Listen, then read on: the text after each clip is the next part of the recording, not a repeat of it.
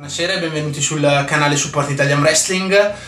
Oggi sono qua come ogni mercoledì con una nuova intervista, un'intervista stasera che mi avete suggerito voi, perché settimana scorsa vi ho chiesto chi vi sarebbe piaciuto come prossimo ospite del, dell'intervista di Support Italian Wrestling. I nomi che sono usciti sono stati veramente tanti, infatti vi ringrazio per la grande partecipazione e ho deciso di, di scegliere Karen Brigante tra i nomi perché è quello che è uscito un po' più spesso ed era un'intervista che io volevo fare da tempo. Quindi vi invito a iscrivervi a questo canale, a seguirci su Spotify, a seguirci su tutti i social, Facebook, Twitter, Instagram e godetevi l'intervista. Bella! L'ospite di oggi è Karim Brigante. Ciao Karim, come stai? Ciao Nico, buonasera e buonasera a tutti gli ascoltatori di Support Italian Wrestling. Alla grande, adesso che sto qui con voi molto meglio. Grazie, tu come stai? Ah sì, dai, andiamo avanti, andiamo avanti. Dai. Molto piacere averti qua. E, ehm, era un po' che volevo, volevo farti questa intervista, quindi oggi proviamo a toglierci qualche sfizio. Va bene, mi fa molto piacere. Da quanti anni è che fai wrestling? Ok, da quanti anni che mi, mi, mi fai ricordare che mi sto invecchiando, quindi...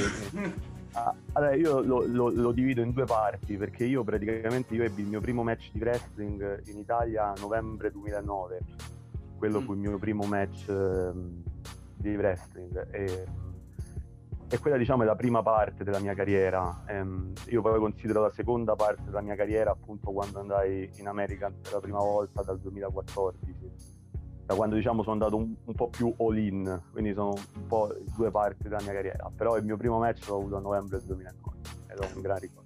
Un po' di tempo, un po' di tempo. e ti ricordi come sei venuto alla scoperta del wrestling italiano?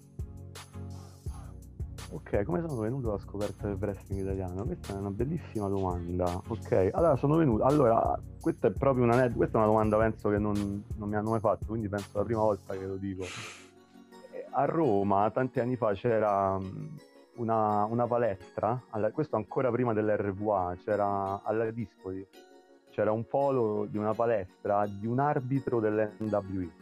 Eh, tu pensa che era ancora quella roba sui tatami, perché io comunque, non so tu, penso forse pure tu, ma io ancora vengo dalla generazione dei tatami.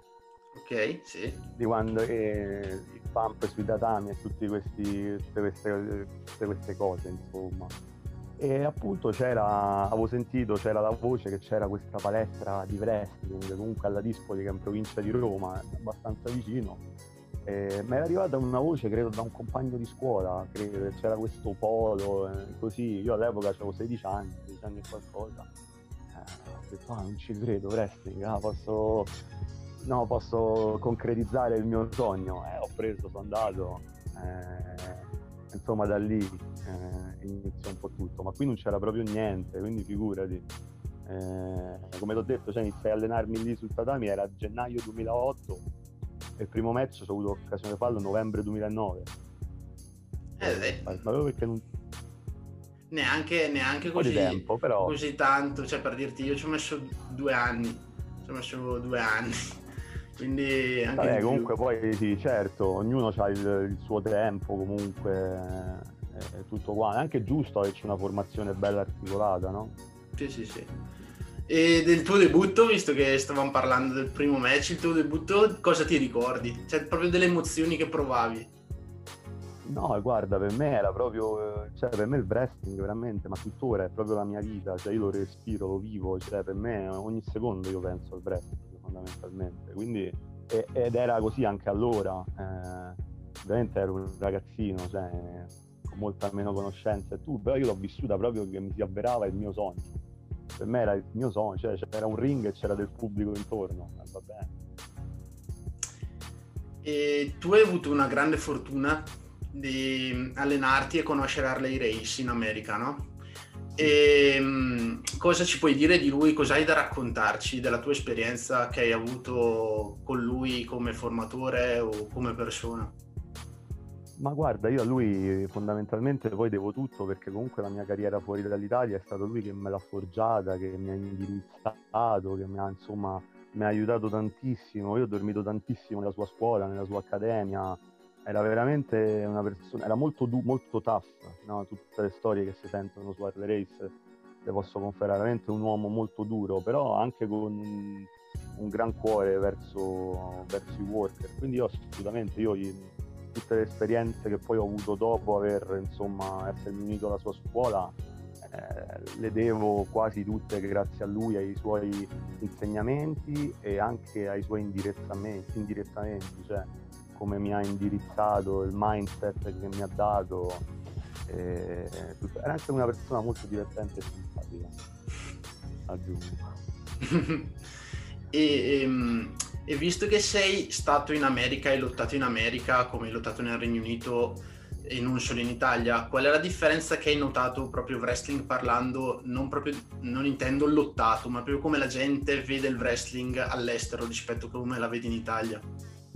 Beh, sai che all'estero è cultura, cioè comunque fa parte della loro cultura, è radicato da anni e anni, è un business, ehm, c'è tanta storia dietro, la gente è anche molto più portata. Guarda, io non sono mai stato in un paese eh, così poco portato a guardare il wrestling come l'Italia perché cioè, per esempio in America si siedono e lo prendono per quello che è, una forma di intrattenimento tra l'altro molto pericolosa, molto, cioè, che richiede tanto, questa cosa viene, viene riconosciuta, non ai livelli del Giappone magari dove è proprio una religione, ma anche in America comunque è cultura, stessa cosa nel Regno Unito, ma comunque li aiuta anche la storia decennale che hanno, comunque in Inghilterra c'è stato il World of Sport negli anni 70 eh, in America c'è comunque tutta la storia anche pre-WWF, no? dai territori eccetera, eh, quindi comunque anche un pubblico tra virgolette eh, più maturo, però io credo che il pubblico italiano, e questo parlo dei casuali perché poi comunque i fan comunque di wrestling italiani sono comunque dei,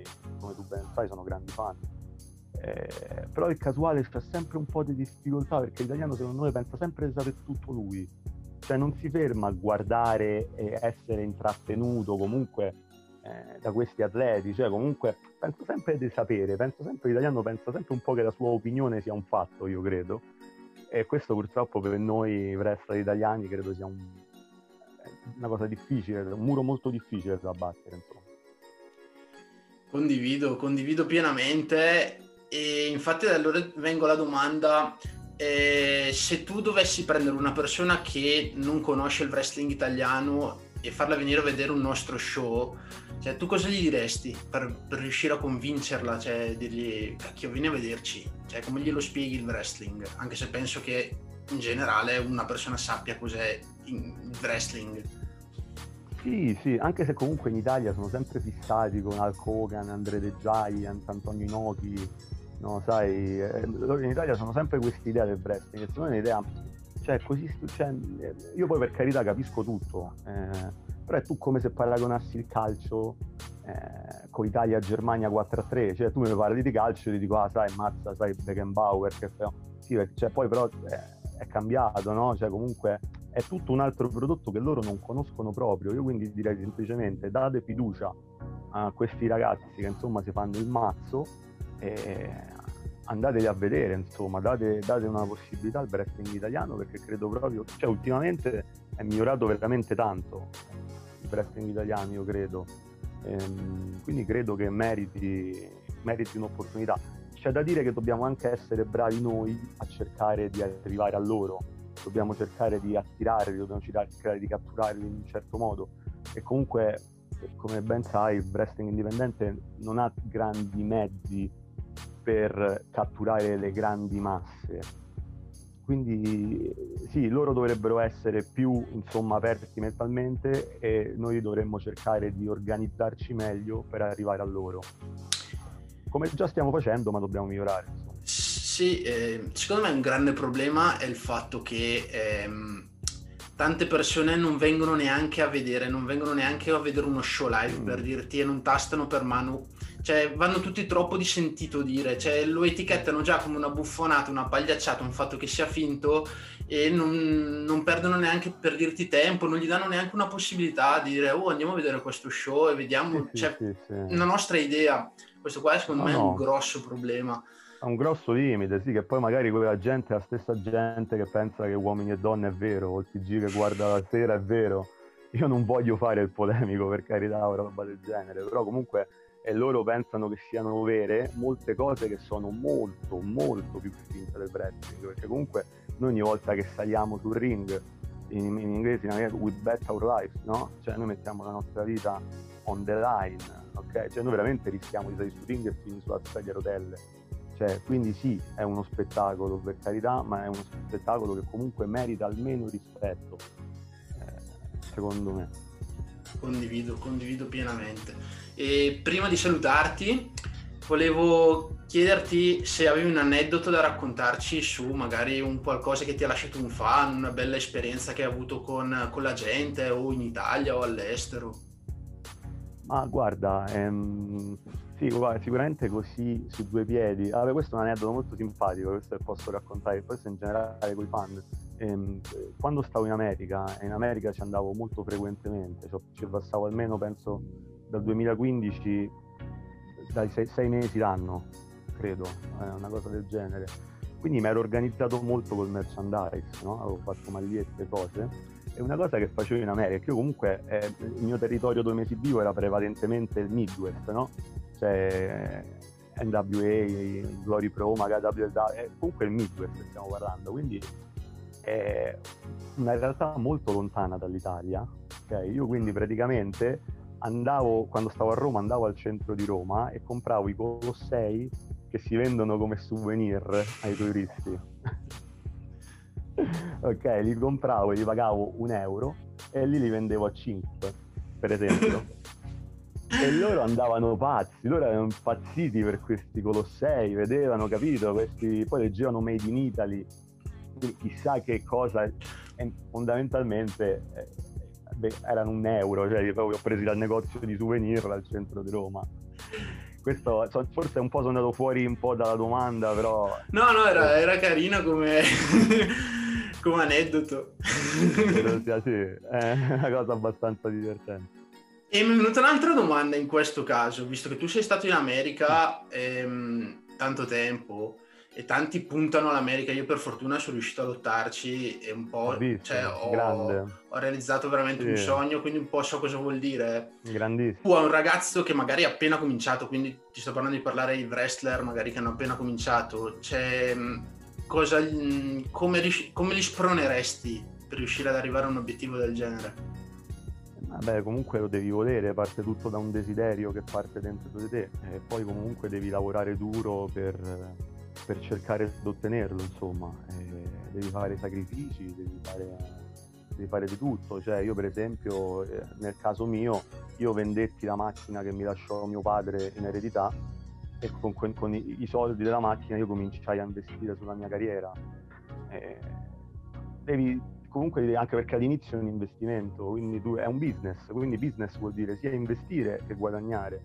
Eh, quindi magari devi trovare un modo per poter investire su di te, eh, devi, devi, trovare una buona scuola, secondo me, ti devi affiliare a una buona scuola, eh, frequentarla, eh, poi da lì graduarti in quella scuola, eh, la scuola ti deve dare i contatti poi giusti, devono essere persone insomma anche abbastanza leate, il wrestling poi che ambiente è, quindi devi un po' saperci, devi un po' saperci fare compare, comprare un gear professionale, no? Sai come si dice, il primo step verso un pro è sembrare un pro.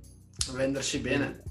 Eh, eh, sì, devi venderti bene e tutto quanto, però devo anche dirti che ultimamente, cioè anche con tutto, anche in Europa, cioè nel senso tu puoi anche andare in Europa dove ci sono ottime scuole eh, che possono indirizzarti. Cioè, quando io iniziai ad, ad, ad avere l'idea di andare full time col wrestling, NXT UK non c'era.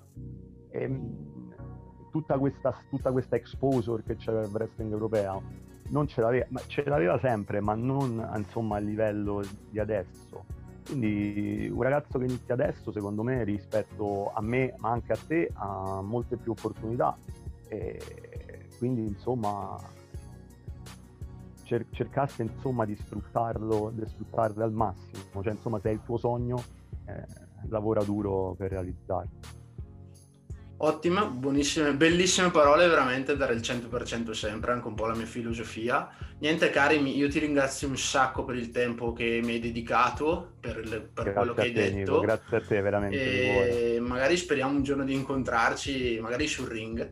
Assolutamente, assolutamente. Lo spero anche perché tu anni fa, ti aggiungo questa cosa, tu lottasti contro un mio caro amico, ai tempi era un mio caro amico, ehm, Kevin, KLD Ah, sì, a Milano, mi ricordo. Eh, era il mio mm. primo straniero che ho avuto.